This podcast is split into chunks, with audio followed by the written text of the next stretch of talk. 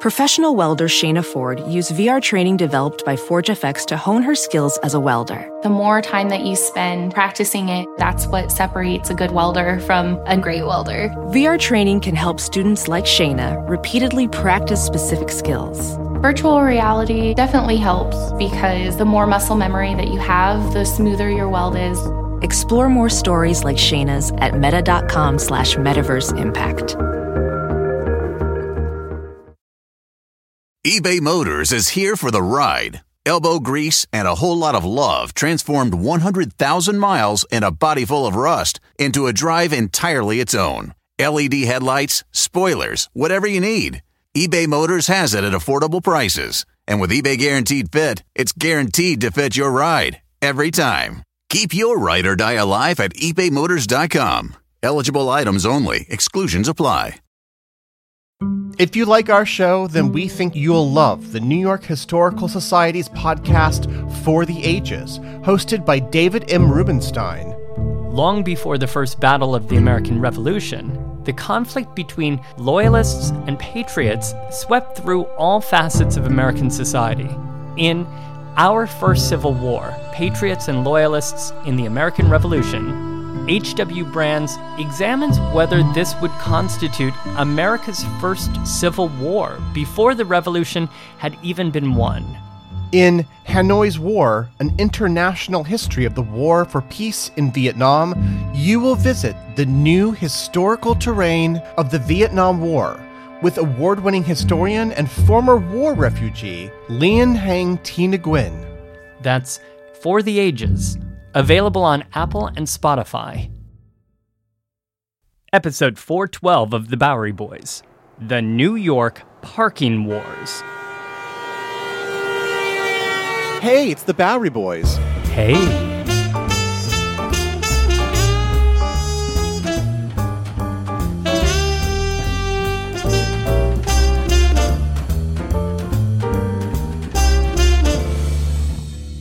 Hi there. Welcome to the Bowery Boys. This is Greg Young. And this is Tom Myers in the passenger seat uh, with, a, with a story about the streets of New York City. Yes, but we're not looking at them from the perspective of traveling upon them, as in going from one place to the next, but rather how the streets are used to essentially store cars.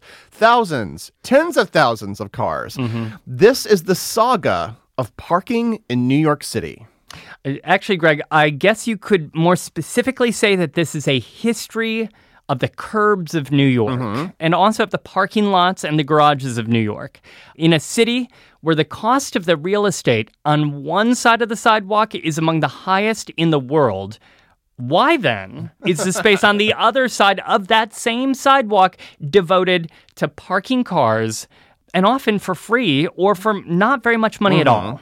Everybody, it seems, has an opinion about parking. Even if you don't have a car, parking influences your life. Motor vehicles are everywhere, but they weren't always.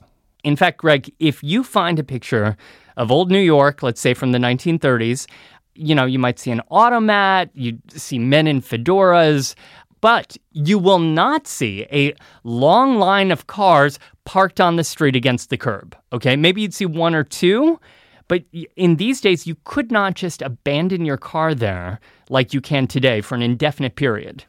So, what happened exactly? We hope that you'll find the subject of parking rather enlightening because it says so much about how the priorities of a city change.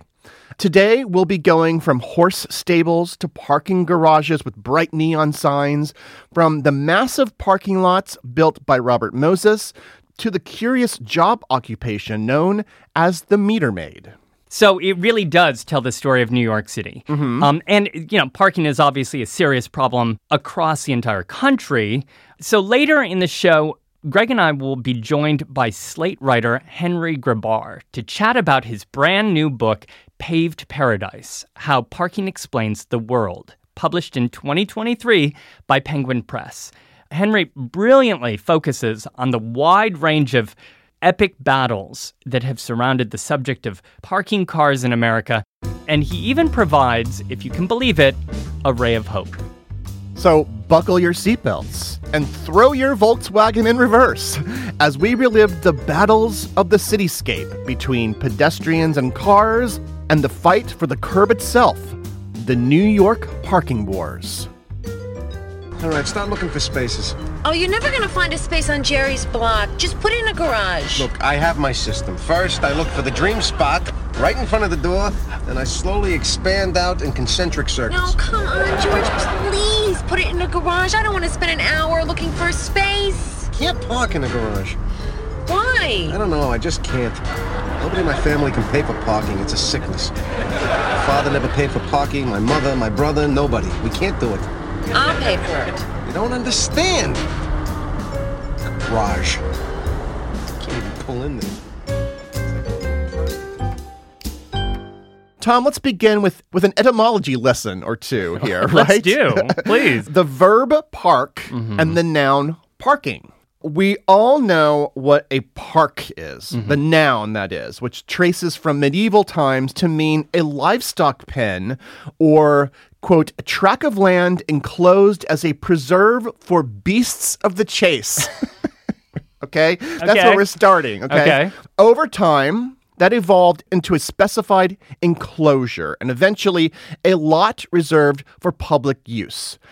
By the 19th century, military items like wagons and cannon carriages were often kept side by side in a row, like books, in these parks. And so it was said the vehicles were parked there. Okay. And soon that would apply really to carriages and wagons of all kinds during times of large, of the moment gatherings such as fairs and horse racing. Uh, so technically, then the word parking, if I'm understanding you, comes from park, as in public park, mm-hmm. even though a parking lot is about as far away from the pleasure, you know, of an actual park as you can get Yes. today. But you weren't also storing the horses in these parks. No, I mean, maybe in places with nice pastures, perhaps, but not in New York City. The primary storage facility in cities, of course, were stables. Mm-hmm. In the early 19th century, these were often clustered behind wealthy homes or on back streets known as mews, which were a row of carriage houses where both horse and carriage were kept and where the chauffeurs and other servants often lived.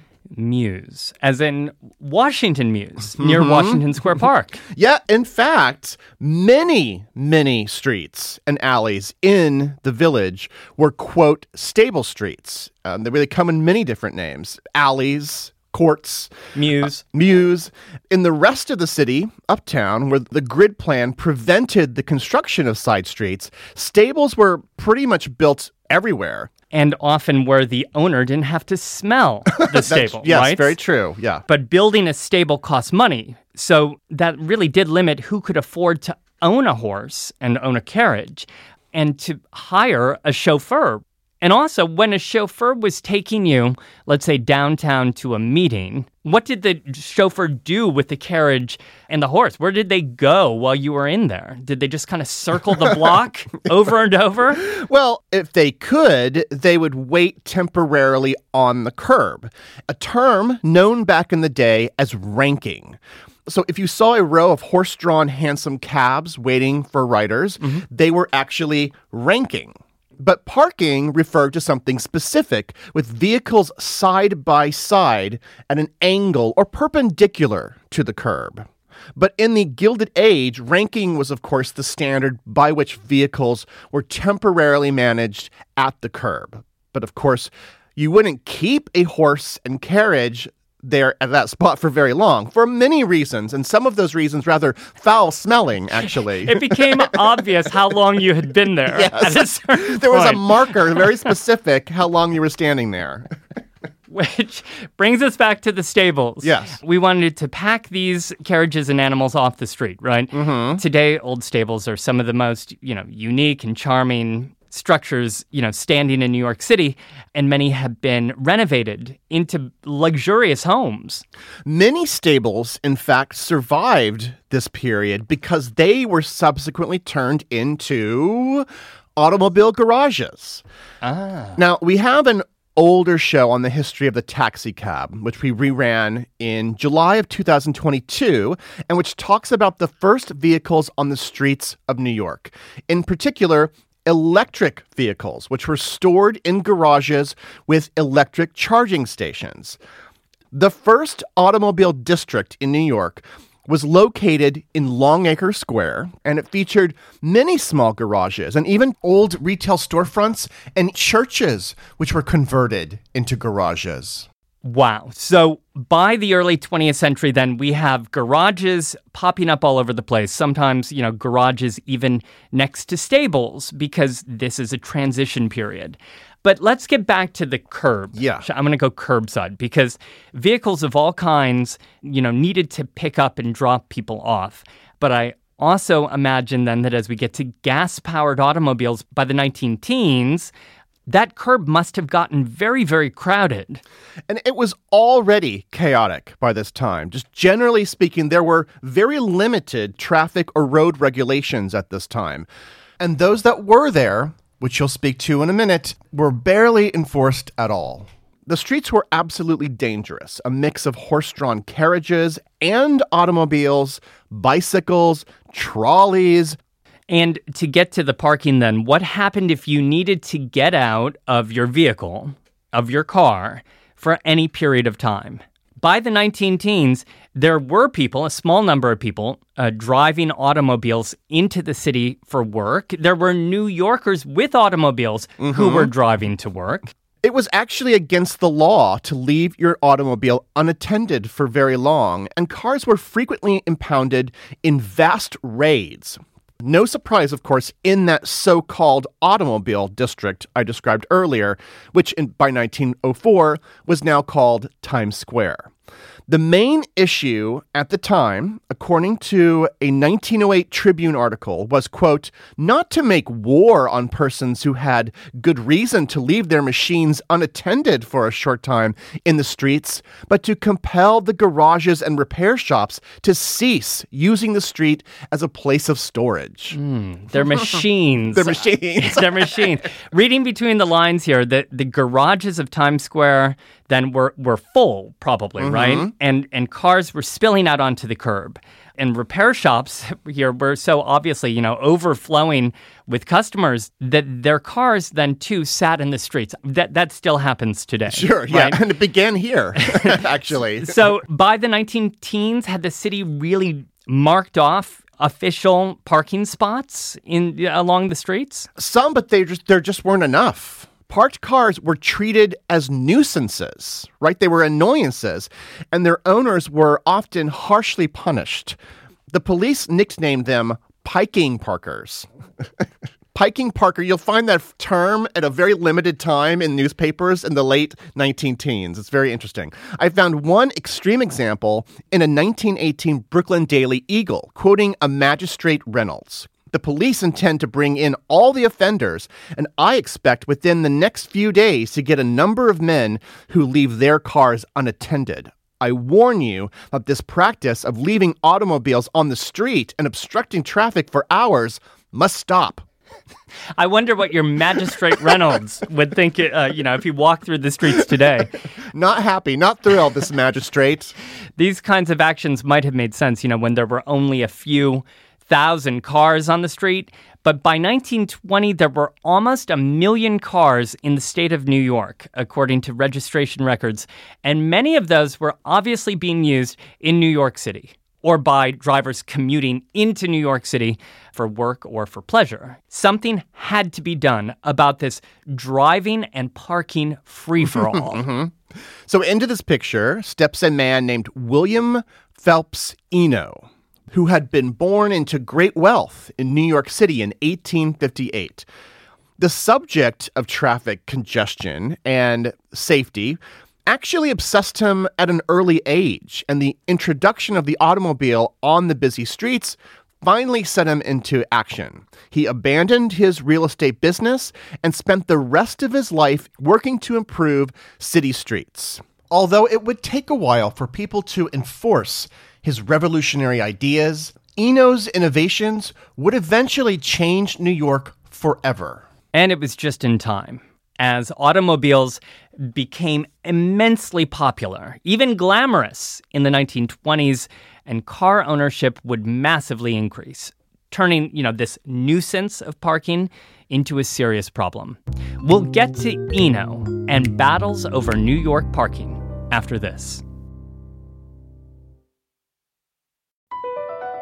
BP added more than $70 billion to the U.S. economy in 2022 by making investments from coast to coast. Investments like building charging hubs for fleets of electric buses in California and starting up new infrastructure in the Gulf of Mexico. It's and, not or. See what doing both means for energy nationwide at bp.com slash investing in America. On April 19, 1995, a federal building in Oklahoma City was destroyed in a domestic terrorist attack. Just days after the bombing, America discovered the perpetrator was right wing extremist Timothy McVeigh, whose mindset and values are still very present today. It's an American tragedy, but one I still remember very vividly. But there is so much more to the story than what you might remember. Take a deeper look into this moment of history with the podcast Homegrown OKC, hosted by Jeffrey Toobin and based on his book.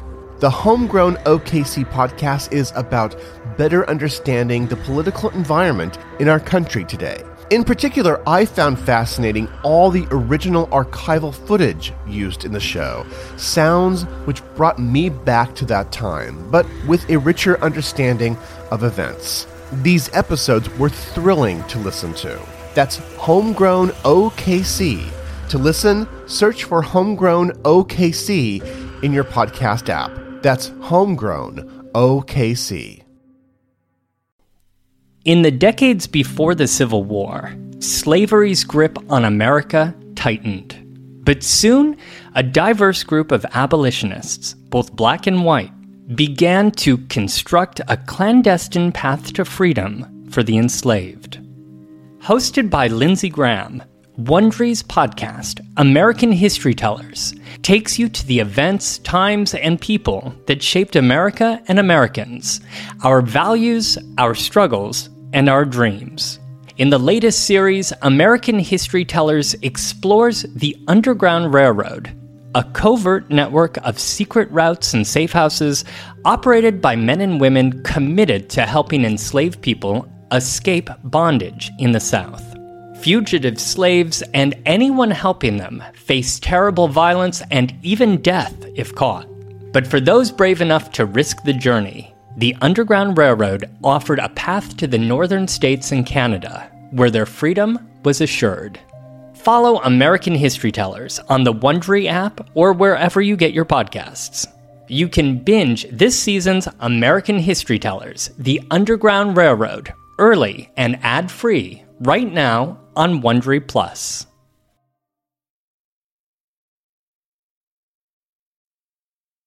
Oh, there's a spot there. Oh! Ooh, there's a good one. That spot says compact only. Marge, that's just a suggested car size. Easy. Easy. How am I doing on the right? Uh, we're getting a lot of sparks over here, Dad. Uh huh. Easy. Easy. Mm, perfect. All right, everybody out the window. So, William Phelps Eno. Pulling back for a moment, you know, you just talked about how by the turn of the century, it was really the Wild West here for driving in the city. And I want listeners to visualize this because at the time, you could drive, you know, you could you could pass, you could turn any way you wanted in your car. Stop in the middle of the street if you wanted. Sure. But by 1903, there were actually some rules. Yeah, but nobody was following them, from what I understand. Right, enforcing enforcing was a different story. Um, but these rules had been written by William Phelps Eno in 1903 when he wrote New York's first set of driving rules. And soon, the city then commissioned him for more. For example, that traffic rotary for Columbus Circle was finished in 1905. And this was a phenomenon, right? A couple years later, his rotary in Paris opened up around the Arc de Triomphe. But New York, you know, he was based here in New York, kept him busy. He also, by the way, introduced many other important things like, oh, I don't know, the traffic light, the stop sign, and also he developed one way streets in New York City. He introduced those in 1908. I mean, can you imagine New York City without one way streets? I mean, considering how narrow so many New York streets are, no, I, I, I can't even conceive of what would have happened without them. But Eno would continue to write and publish and be a leader in traffic engineering and updating New York City's traffic code. And in 1924, that code finally became more enforceable. It was actually made part of the police code. Ah. And now there, you know, were these rules for driving and passing and turning. Basically everything you learned in driver's ed, and these were enforceable, and these rules included how to park. He wrote a journal article in 1924 called, quote, The Storage of Dead Vehicles on Roadways that opens with clarifying once and again the, the difference between ranking and parking. Oh, this storage of dead vehicles. This sounds like a very dark Pixar movie. In it, he makes, yes, another distinction here between what he calls live vehicles and dead vehicles. Hmm. He writes, quote, the definitions are live vehicles, one whose driver is present and prepared to move vehicle, dead vehicle, one whose driver is absent or unable to move vehicle. Live vehicles do not give any unreasonable annoyance or cause a serious fire hazard if the general traffic regulations are being followed. Dead vehicles, however, constitute not only great inconvenience to the general public and injury to business, but a veritable menace likely to result in uncontrollable conflagrations because fire apparatus cannot reach its destination properly. He also states that, quote, live or dead vehicles may be ranked or parked on any roadway and for any length of time, provided it doesn't interfere with the rights of others, unless prohibited from so doing or limited as to time by an official traffic sign or special regulation. And he also kind of frowns on parking or ranking at all in busy areas. but much of Manhattan is, of course, and remains very, very busy. Yes, which gets us back to something you mentioned earlier. You could leave your car, your dead car, if mm-hmm. you will, for a short period, but not for hours, up to 30 minutes or up to an hour during the day, and only up to three hours after midnight. And that rule was listed out of safety concerns, but I'm sure it was also helpful for street cleaning. Right? Even sanitation collection. But did New Yorkers really not park for more than short periods of time? I, I have my doubts about that. Well, actually, there were some cheaters, obviously, but this was surprisingly effective. I now turn our attention, Greg, to a, a 1925 photo of West 96th Street. Um, this photo was described by Christopher Gray in the New York Times. He marveled at how much in this photo, how much wider the sidewalks were because they hadn't been gobbled up by parking Yeah, spaces yet. And then he pointed out that you could only see uh, on this entire block two cars parked on the street. Whereas in that same year in 1996, you would have seen 120 cars on that same stretch. So, yes, apparently here in the 1920s, people were abiding by this regulation that permitted parking for up to about an hour and three hours after midnight. And so this meant, of course, that everybody with a car in the city needed to find a spot in a garage to store their car overnight. And I must say, there actually were some amazing garages to choose from, if that is your thing architecturally. Um, one of my favorites was something I wrote about on the website years ago, which was the Kent Garage at West 61st Street and 9th Avenue. It was a 25 floor garage skyscraper, right? We're all in the skyscraper era, so everything's a skyscraper. It was in brick and terracotta. They actually called it a motor hotel, which is a fancy place to keep your car. And it used an automatic elevator system to drop cars off and then deliver them to their drivers below. Almost like an automat. I don't know why that makes me think. Yeah, like a little bit. automat. Yeah. By the way, that building is still around. It's it's this Sofia condominium, and it stores human beings and their possessions, not c- cars. Well, maybe somewhere Different elevators. Yeah, yeah, yeah. But as more and more New Yorkers bought more and more cars, many people started parking illegally overnight.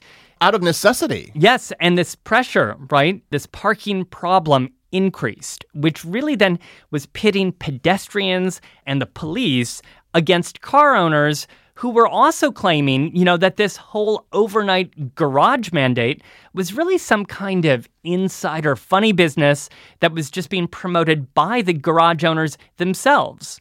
Well, I mean, mandating garage spaces was good for business. And these rules would stay on the books through the 1930s and through the 1940s.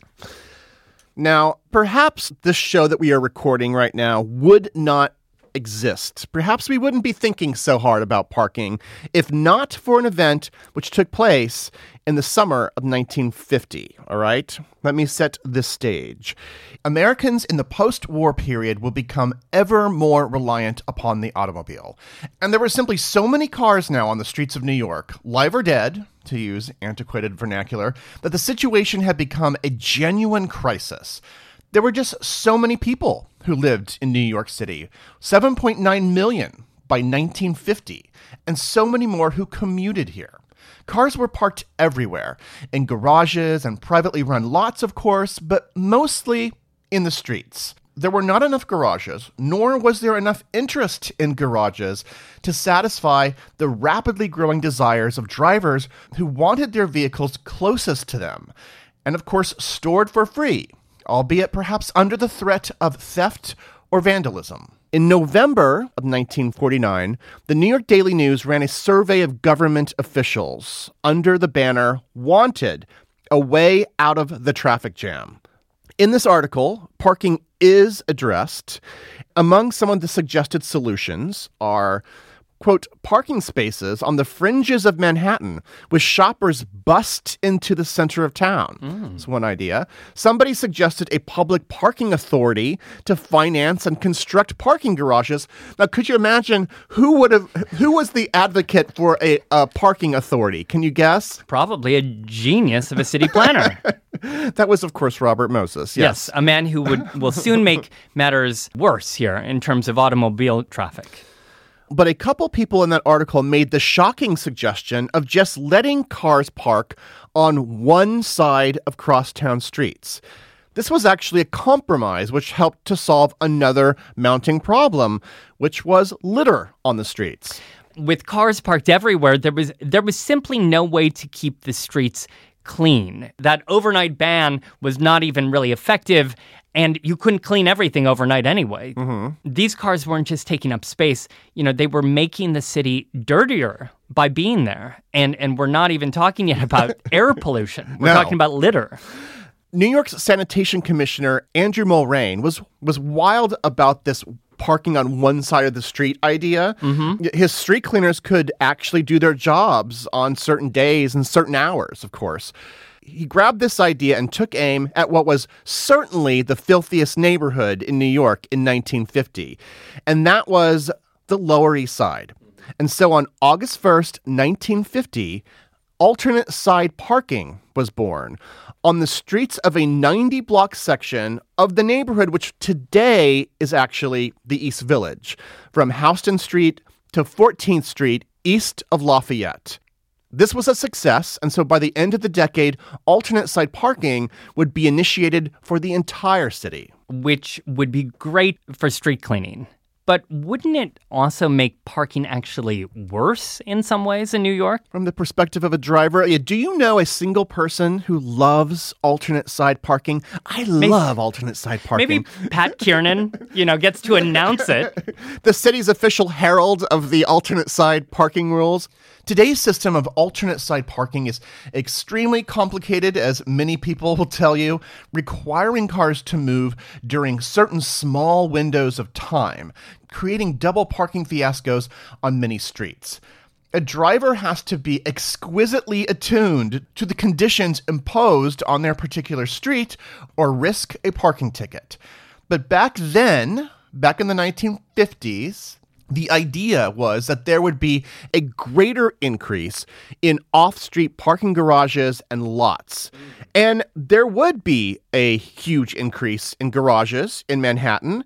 And starting in 1954, the first municipal parking lot was constructed in Flushing, Queens, at Union Street and 39th Avenue. You could have more parking lots in the outer boroughs, after all, because it was not quite built out or nor built up as Manhattan. Additionally, many more people in the outer boroughs owned cars, as mass transit could not possibly at that time service the needs of many rapidly developing communities. And to be clear, the city charged people to park in these municipal garages as well. Yeah, that Flushing lot, for instance, was 40 cents for 12 hours and a nickel for 90 minutes.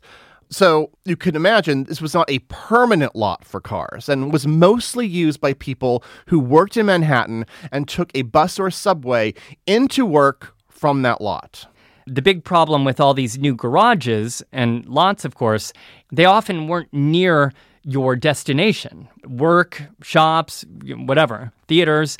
It's human nature, right? People mm-hmm. will always want to be as close as possible to their destination and that often means that people will prefer parking on the street close to where they're going. So, of course, no surprise, they begin charging you for the pleasure of parking on the curb. On September 19th, 1951, the city debuted the very first street parking meter at 125th Street between Lenox and 7th Avenue at 10 cents an hour. Reviews were mixed. According to the Daily News, quote, Bernard Kleinert, a sewing machine repairman, let out a large howl. These things are little thieves. A dime is 10 cents too much, unquote. Bernard always leaves me in stitches. That was 1951. By 1960, meters were, you know, all over the city on major thoroughfares. But if you now have this mechanism that that's regulating parking, didn't you also need something to enforce these new parking rules? Yes, or someone, mm-hmm. as it turns out. You need what the city called at that time meter maids. Uh, from the New Yorker, June 4th, 1960. Quote, this week marks the debut of a new body of officers on our streets a body of a hundred women who dressed in natty blue serge uniforms, rather like those of airline hostesses, will be keeping a short eye on behalf of the traffic department on 50,000 odd parking meters scattered throughout the five boroughs, and will be issuing summonses of cars illegally parked at curbside meters. And why was this new body of officers all women? Well, other cities had already employed parking meters in attendance, by this time we were a little late, and they found that women did a better job, quote, by exercising greater tact and patience than men. Hmm. But how did all of that tact and patience work out for them? Yeah, in real time. On, in, on the streets of New York when they were writing a ticket. They, they, kind of became public enemy number one they, and subject to great harassment. As our upcoming guest, Henry Grabar, lays bare in his book, Paved Paradise, quote, the moniker maid suggested a domestic servant more than an officer of the law. They were paid half as much as the police. Instead of nightsticks, they carried tape measures to record distances from hydrants. Unquote. Men were introduced into the force by 1967, but that did little to conjure respect for who was easily called, quote, the city's most unpopular civil servant. And none of this really curtailed people from actually driving. By the 1960s, New York City was filled with cars. Cars as far as the eye could see. The area around the fountain in Washington Square Park, for instance, was turned into a parking lot back when cars could drive through the arch southward. Um, of course, you know, if Robert Moses had his way, it would have been a highway plowing through the park.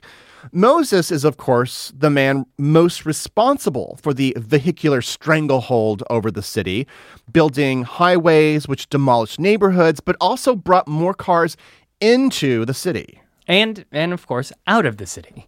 Yeah, Moses' highways fed into the newly developed interstate highway system, allowing people to freely move to the suburbs at a time when people were fleeing the centers of big cities due to urban blight. For those who continued to work in Manhattan, these highways actually encouraged commuters to drive, perhaps parking in one of the many newly built parking garages, many of which were municipally owned. The 1950s and 60s saw a parking garage construction boom here and across the country. Garages were perfectly functional for the leading architectural style of the day brutalism, because they were these colossal concrete structures with little need for ornamentation. Which had often been built, right, by demolishing older historic structures that had fit the character the neighborhood, which led to further blight, which might have also driven more Yeah. people away. And yeah, would you mind if I just drop the name Robert Moses one more time into the story? It is a parking show, yes. because he embraced the automobile in another way, constructing massive, just enormous parking lots for some of his most treasured projects. Parking lots for his beaches. To this day, Jones Beach State Park has a lot equipped with 23,000 parking spaces. In stark contrast to the engineered natural setting that it's sort of serving. We're seeing here a, a rather like vicious, unbreakable cycle, Mhm. right? And I will just say, in Moses' defense, because we got to give him something here, that Moses was also, I think, fighting for the future of the city Mhm. and was not alone. The city leaders and architects all over the country and world thought that the survival of the city depended on making it more automobile friendly. But this did mean that more cars, more parking, more lots, and more garages were happening in New York City. We will speak with author Henry Grabar and talk about parking today in New York City right after this.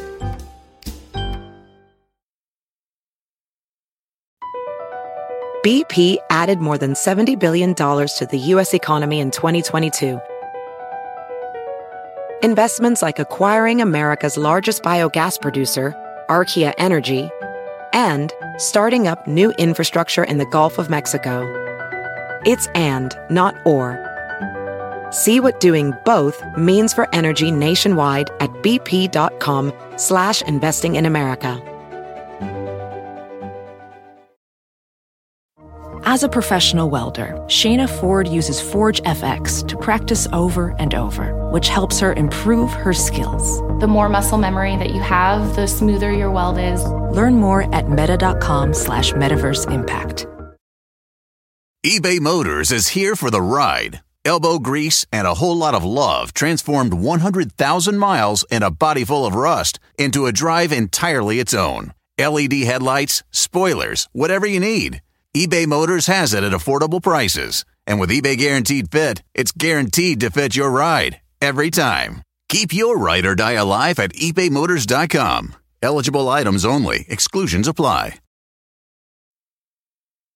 So as we then move through the decades, there is this friction, right, between New Yorkers' desire for free street parking and a sense that they are entitled to it and have been since the 1950s, and their desire to find a space in a conveniently located garage that is also somehow affordable.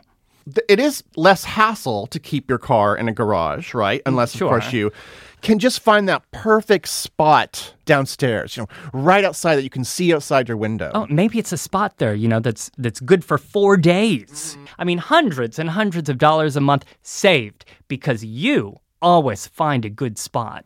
And that is the parking game that millions of New Yorkers have played for decades. And that game, that tension has been playing out at the very same time that New York and cities across the country were dealing with pollution and really trying to clean up the smog that had been produced by, among other things, all those cars. And Congress was trying to do something about this. In fact, they passed the Clean Air Act of 1970. That was a different time. Mm-hmm. Which, for the first time, gave the government and the EPA the power to limit pollution, including pollution caused by cars. This law was strengthened with major amendments in 1977 and 1990. And over the years, proposals then were floated for many things, among them changing parking rules and, and limiting the number of parking spaces. A reversal from creating more parking spaces, which of course would discourage people from driving in the first place, which was the point. Exactly. And in New York, there were various proposals that were floated for banning parking in great swaths of the city, in fact, which didn't come to pass. But one thing that did change was how the city dealt with mandatory parking laws. These are laws that require any new construction, residential or commercial, to provide a set amount of parking. And after World War II, these laws came into effect throughout the country, when, as I mentioned, cities were trying to be more car and parking friendly. Yeah, but these laws actually made it very difficult and expensive for developers to build anything, uh, especially anything affordable. And ultimately, they made the car problem worse by making parking easier. It's a little counterintuitive, but it's true. So, in, in the wake of the Clean Air Law in 1970, the city did away with these parking minimums in Manhattan on the east side under 96th Street and on the west side under 110th Street. And more recently, uh, less than a decade ago, these minimums were loosened elsewhere in the city too, in Brooklyn and Queens. So, generally speaking, parking rules are in flux here. But by the 70s and the 80s, something else was going on too. And perhaps very predictably, parked cars were getting stolen. It got bad. Parked cars were being stolen on the street, well, and also even in garages. In 1977, for example, 133,600 vehicles were stolen, okay? Some of that was hmm. probably insurance fraud, but that is one car for every 60 New Yorkers stolen in one year. I read an article in the New York Times from 1981 about how cars were even stolen from their owners in garages. Men in fake garage uniforms would walk up to a car, hand the driver a ticket, and then drive off with their car forever. I mean, this is this is really intense. Gutsy. It's gutsy. It's also very theatrical. I mean, there are costumes involved, but still terrible. And that situation, this situation persisted for years. My freshman year in 1993, my dorm neighbor, Lena, okay, had her car stolen while her parents were moving her into the dorm. That mm-hmm. that opening weekend, right? It was it was Oh, double wow. parked on 113th Street while they were moving in her stuff, and then it was just gone with with some of her stuff. I mean, I, like her sea monkeys and, and Christmas lights Oh. gone.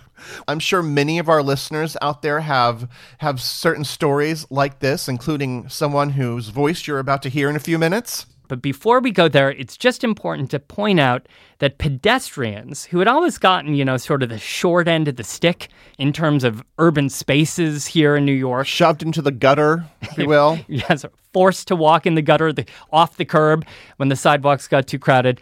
Well, pedestrians began to win some important battles in the parking wars here in New York and around the world, really, as a new kind of urbanism took took hold in the late 20th century and early 21st that really prioritized pedestrians for the first time over parking.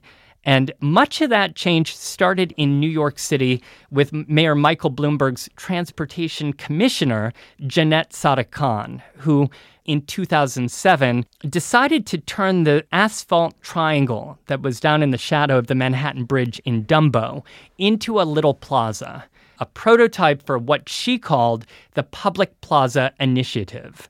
She said at the opening ceremony, quote, a short time ago, this was a barren parking lot, but people immediately filled up this space as the green came in. In this case, the green wasn't like grass; it was uh, it was paint. Right. But it did feel like a revolution. You know, like some fighting back finally. Yes, and in many ways, I mean, this seemed like there was an awakening. People were saying, oh, right, yeah, this plaza with benches and, and checkerboards and places to sit and sip a coffee with flower planters, this used to just house a dozen cars. So it seemed like a no brainer. It was an easy trade off for everybody except, you know, a handful of drivers who were losing these spaces. And then that launched so many more of these public spaces. Right. The next one in the Flatiron District.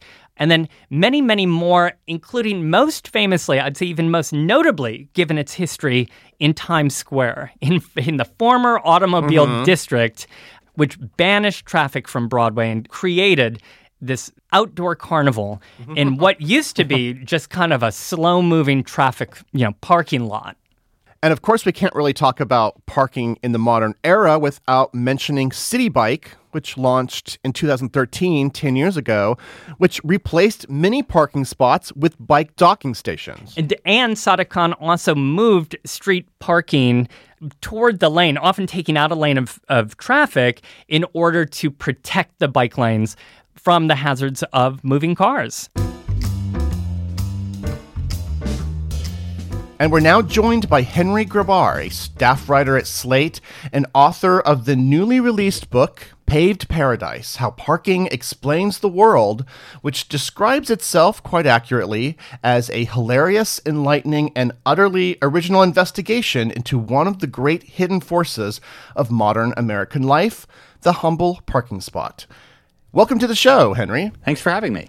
Tell us a little bit about yourself and you know your childhood in New York and how I guess how parking was a part of your early life or early on as a New Yorker. Sure. Well, I, I grew up in lower Manhattan. So, by uh, American standards, I grew up in a neighborhood that didn't have a lot of parking.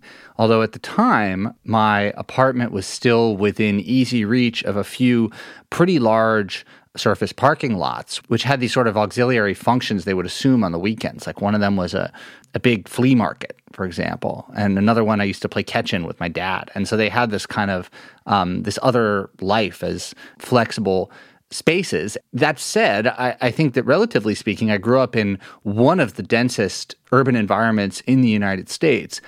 And one of the reasons that I think I got interested in parking was later traveling to other cities, looking around and thinking, wow, there is a lot of parking here. Like, where did all the buildings go? And did your family have a car? We had a car. We had a car when I was growing up. We parked it on the street for many years until it was stolen.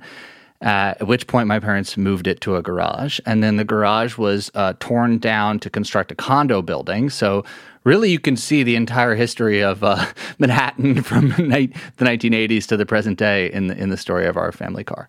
And it's fascinating. You introduced this idea that I guess you started to become aware of the fact that there was a contrast that existed in New York between the the high value of the real estate right on one side of the sidewalk and then the sort of really low cost of the parking on the other side of the sidewalk. Yeah, and that's something that became apparent to me, especially in recent years when I returned to New York as an adult, trying to find my own place in the city. And you realize that, wow, I mean, I don't need to tell you, uh, real estate in New York is really, really expensive.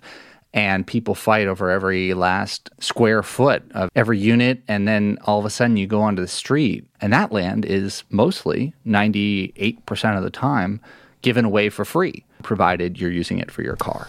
Was there like a particular aha moment, like when you were doing your regular reporting, that you were like, you know what, I need to spend some time and going down the rabbit hole of parking and write a whole book? Was there one particular incident that set you into motion for that?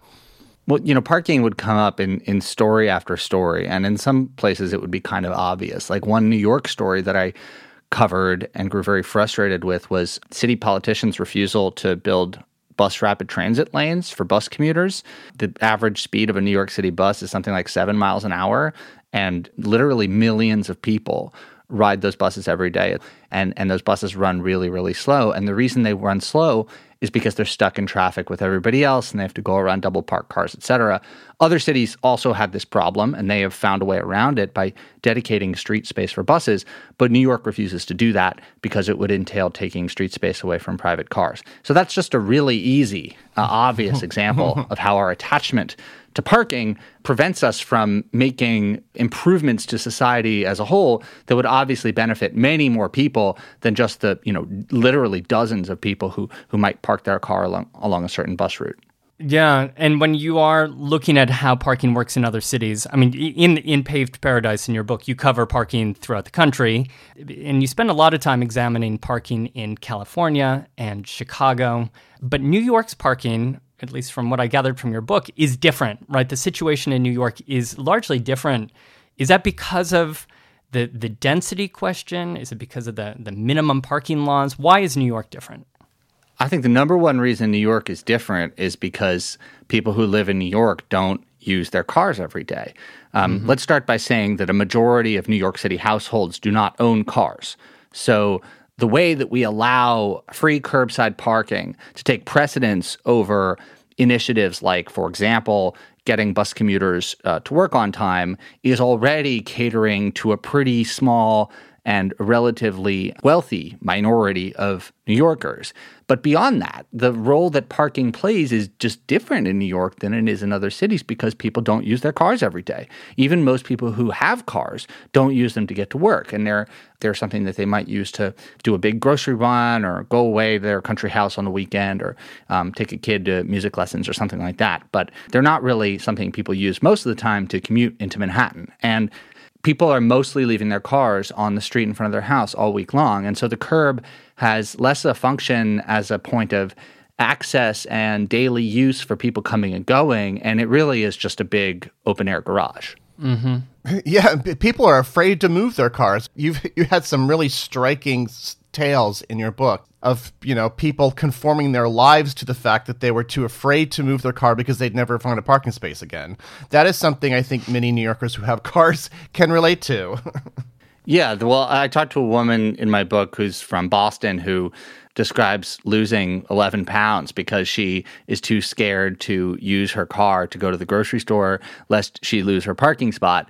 You hear people say that all the time in New York. Like, you once you get that parking spot, you want to hold on to it, and that mm-hmm. just you know, it's funny because I think that it, it goes both ways, right? I think people who have cars in New York and they park them at the curb, they say, well. Okay, yes, I park at the curb, but like, why are you trying to take away my parking? I'm not part of the problem. I don't drive my car every day. So I'm not here contributing to congestion, to traffic. I'm not part of the pollution problem. I'm just storing right. it here. Well, the other side is like, okay, well then that's exactly why uh, your your car storage here shouldn't be a priority because you're not some you're not somebody who needs your car every day, and here you are uh, taking up this incredibly valuable public space. And, and this is because people see parking as a right, mm-hmm. right? Some somehow it's like this God given right to put your car overnight on the streets, and yet you mentioned that you know it didn't become even a law in New York to allow overnight parking until the 1950s. So is it that we lack the historical context? Is it that it's something that just became, you know, once you gave it to people, they you can't take away that right? Why do people see this as a right that can't be taken away? For one thing, the the period of time in which parking on the street was considered well technically illegal and also um, kind of outside the norms of society was is now beyond living memory. I mean, we're talking about the 1940s, right? And potentially even earlier. So I don't think it's weird that New Yorkers feel entitled to this to this practice, right? We've been doing it for um, 70 years. Uh, the other thing is that most New Yorkers of a certain age grew up at a time when parking on the street was a lot easier. And this is something that I think, you know, my personal trajectory in New York illustrates.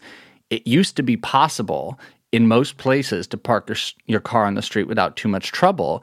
But it's just that the city has grown by a million people since the 1990s, and the metro area has also grown, and more and more people have bought cars. And so at a certain point, what seemed like it was part of the deal for people who moved to New York in the 1970s and 80s, um, that just doesn't scale when everyone on the block has two cars. My favorite detail from the book, which is quite shocking. I swear to God, I have seen some sort of like artist rendering of something similar to this. But the, the the anecdote of a scholar who calculated in 1966 if everyone who commuted into New York drove in alone, it would require a five story parking garage, the size of Manhattan below 50th Street. Now, you know, we didn't get that, but we got a lot of private garages. And another one of my favorite parts, I mean, I could almost see this blown out as its own story, its own book itself, which you reveal in the book, that parking garages become quite a racket in New York in the 1970s and the 1980s. Why was it so easy for owners and employees of these garages to uh, to cheat and you know kind of make a fast buck here?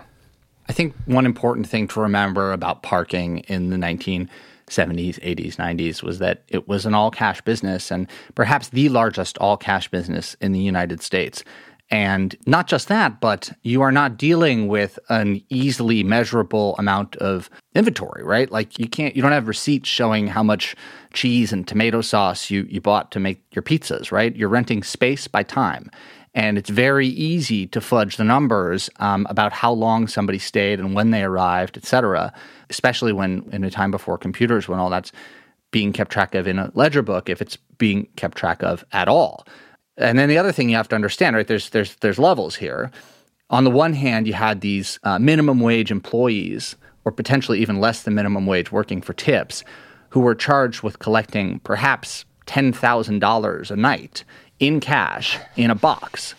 And so you can see how there's some there's some potential certainly there to slide a few bucks in your pocket. And then on a higher level too for the owners, you know, they've got to report this money to the IRS and you could easily imagine saying, well, maybe we'll just report that there weren't quite so many cars there. And one of the best sources I had for the book was parking auditors which are like a special class of parking professional because they're kind of in an antagonistic position with respect to the rest of the profession but they they all have stories about the shamelessness of you know 80s parking garage owners who would just constantly lie about how many cars were parked so they could pocket more and more cash by the way, I found this stat by the New York City Department of Consumer Affairs and Worker Protection, which counted more than 2,200 licenses for garages and lots in 2015. But by 2021, the number was almost 1,900. So it's actually going down. So people are building less garages and they're building fewer lots.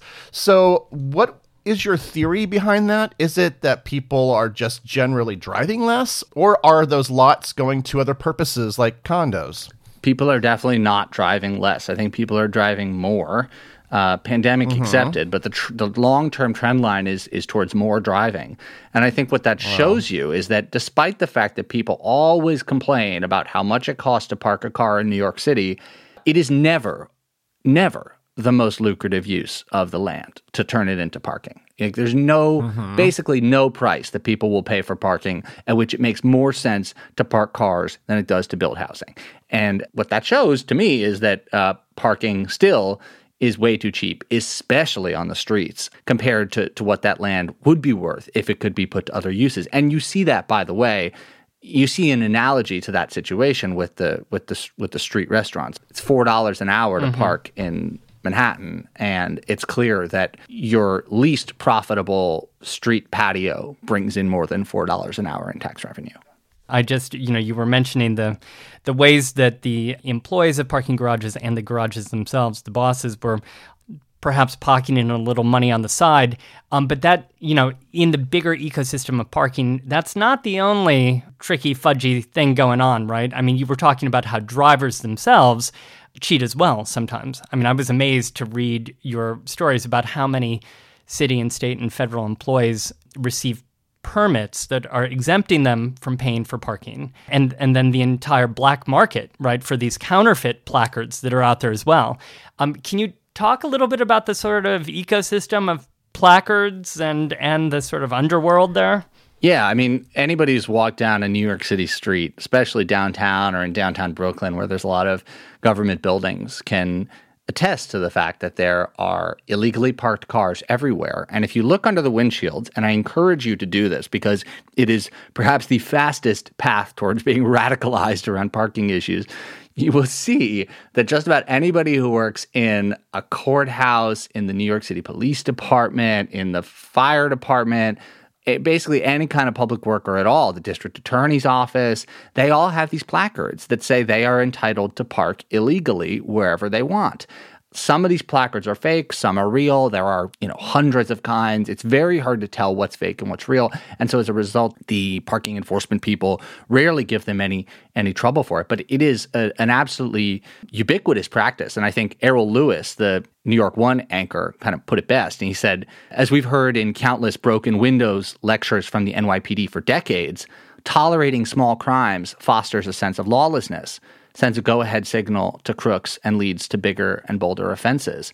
And he said basically that parking is worth a lot more than than some of these you know broken windows offenses, uh, stealing a cigarette or something like that. And he and he said, if we knew that public employees were routinely and daily stealing milk from supermarkets and taverns around the city, while cops not only looked the other way but participated, nobody would shrug and say, "Who cares?" And he said parking in New York City costs a lot more than a gallon of milk. And that's true. Again, like the mar- market value of these placards, which are sold on the black market, is in the thousands of dollars a year. And so when people use them to park illegally, that's just a hint of uh, how much money they're they're taking away from the city. And it's not just an illegal practice that indicates a kind of um, sense of our civil servants being above, above the law, but because so many public employees are able to park illegally, it also means that a lot more people drive to work than would otherwise drive to work if they didn't have the right to park illegally everywhere. So this is also a huge contributor to, to downtown traffic congestion in addition to everything else.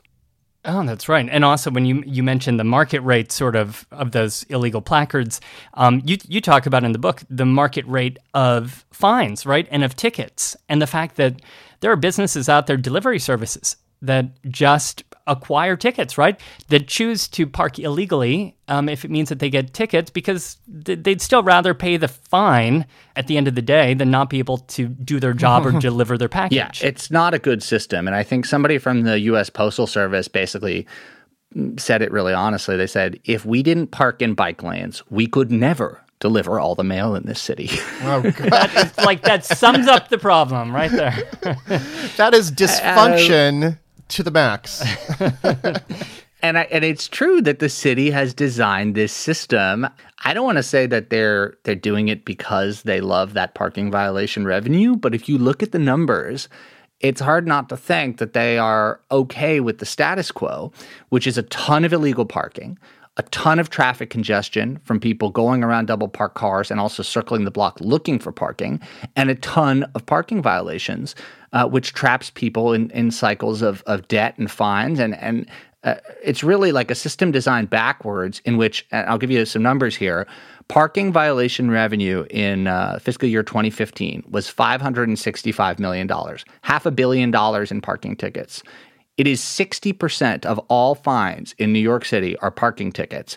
And just to compare, $565 million in parking tickets versus just $210 million from meters and garages. So there's more than twice as much money, almost three times as much money coming in from tickets as there is from, from meters. And to me, what that shows is that they're doing a very, very bad job managing the streets. What they should be doing is raising the meter rates to free up more spaces so that people who need to use their cars to deliver things, to deliver the mail, to drop off packages, etc., are able to find a parking space and pay a parking meter instead of paying a $65 fine in right. the mail. And and it does seem, I mean, because that's sort of grim, right? But yet, by the end of your book, you're talking about changes that are happening in the early 21st century um, that seem to be for the better, right? When activists have started raising public awareness, transportation alternatives, and, and others, raising this awareness about the, the high cost of free parking. When did that awareness really come to New York, in your opinion?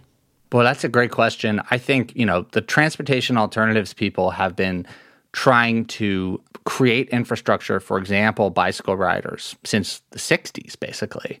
And it's been a long, slow battle. And it took a big step forward during the Bloomberg administration, obviously, because of his transportation commissioner, Janette Sadik Khan, who was really gung ho about building bike lanes, and not just bike lanes, but protected bike lanes where cyclists did not feel that they were about to be run over by a box truck at any minute.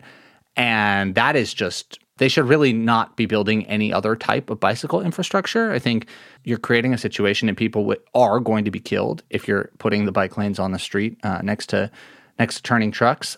And, and that, that really took off in, in the 2010s. And the other thing that happened, obviously, was Citi Bike, which I think just set a new daily record. Uh, couple weeks ago and, and just carries an incredible number of people now around the city on bicycles. And that is a system that not only has zero public subsidy, except for the parking spaces it uses, but also only exists in a very small portion of the city. And you can just imagine if that were expanded into neighborhoods in Queens and the Bronx and Brooklyn, how many people would be using this to do those trips that they currently do by car? Who can say? And, and the outcry, remember when that started and those parking spaces were, quote, sacrificed? You know, for the Citi Bike, Oh, for yeah, the the- docking stations. Uh, of course, people got mad about the all-powerful bicycle lobby. Who could who could forget Dorothy Rabinowitz's uh, cri de coeur in the Wall Street Journal about that? But you know, the fact is, right in New York City, most households do not own cars, and in the densest neighborhoods where the fight for the parking is the most intense, the ratio is particularly ridiculous. Like on the Upper West Side, for example, there are 18 residents for every unmetered curb parking space. So it's never going to work that everybody owns a car and parks one on the street. It's just not going to work. And the fact that people who drive still feel that they are entitled to this space above all the other things that the city could be doing with with it, I think is is an attitude that seems more and more out of step with the times as we begin to recognize the costs of devoting so much of our public space to the storage of automobiles. I guess sort of to wrap up here or to step way back, and I just want to be hopeful about the future. or I want to be able to see a future where we're able to balance this better. Do you have any like special hopes or things that like you are optimistic about in terms of the future of parking, not only in New York, but really throughout the United States? Anything to look forward to? Well, I think some people feel like the changes during the pandemic, where open streets were created and parking spaces were turned into restaurant patios, like there's been some retrenchment there, and that the, the car people have come and they've taken back their taken back their territory. And I, I think there's there's a lot of truth to that. And there's definitely cities like you know Philadelphia where they've come back in force and they've seized almost all of that that parking territory back. But there's also a lot of places where they haven't. Um, you know, the, the road in Golden Gate Park in San Francisco is is now closed to cars permanently and was closed by ple- plebiscite. They actually had an up and down vote for the whole city. Indianapolis is closing part of its central square to cars. I was just in Cincinnati, which has closed a bunch of uh, streets to cars and has little parklets set up outside restaurants. So I think this realization has just begun to take hold that we can use our streets for something besides parking. And I think it is it is coming to New York as well, slowly but surely. Because the fact is, at the end of the day, the people who do not have cars in New York are a majority. And our politicians remain, um, unfortunately, seem to display an attitude that there's something like sort of blue collar and everymanish about defending the rights of drivers to park and drive wherever they want. But the reality is that there's far more people in, in New York City who ride the bus than who own cars. And if you put that together with the bike share and the restaurants and the need to, you know, soak up more stormwater before it floods people's basement apartments, there's all these things that we could be doing with that precious public land besides storing cars.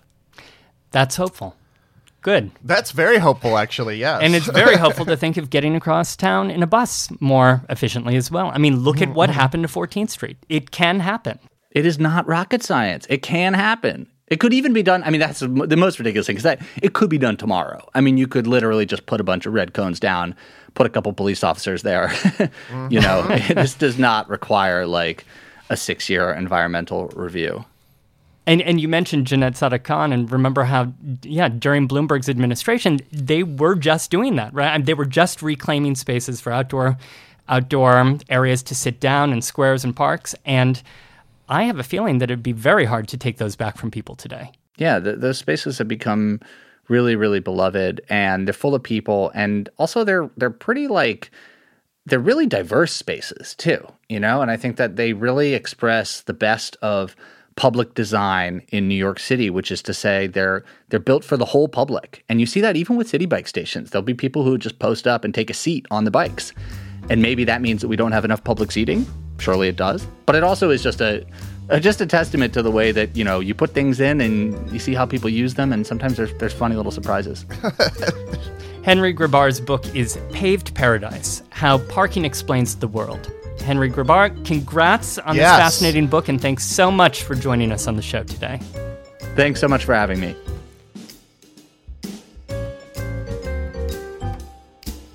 We want to thank Henry Grabar for joining us on the show today to discuss his fantastic book, Pave Paradise. There's something in there for everyone, including the story of ice cream trucks, the parking crisis throughout the United States. Please visit our website, BoweryBoysHistory.com, for images of New York's automobile past and pictures of city streets as they once were, with only the occasional parked car or two. Um, this week on our Patreon only show, Side Streets, Tom and I will be discussing our own adventures behind the wheel in New York City. Buckle your seatbelts, indeed.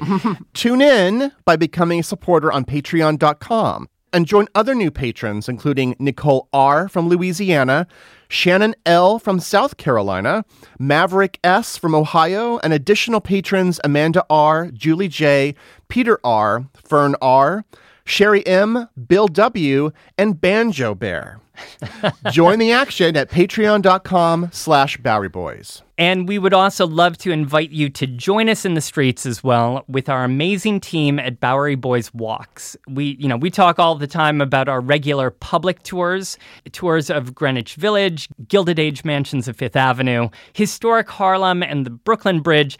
But I wanted to point out that our private tours are a really fun activity for small groups. Um, our guides lead tours for office parties and group orientations and student groups, family reunions, birthday parties, you name it.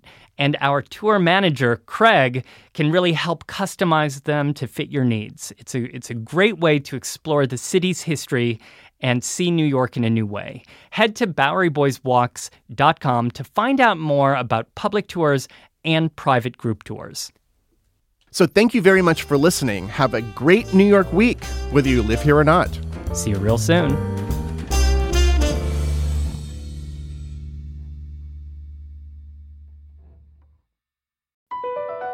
Across America, BP supports more than 275,000 jobs to keep energy flowing. Jobs like updating turbines at one of our Indiana wind farms and producing more oil and gas with fewer operational emissions in the Gulf of Mexico. It's and, not or. See what doing both means for energy nationwide at bp.com slash investing in America.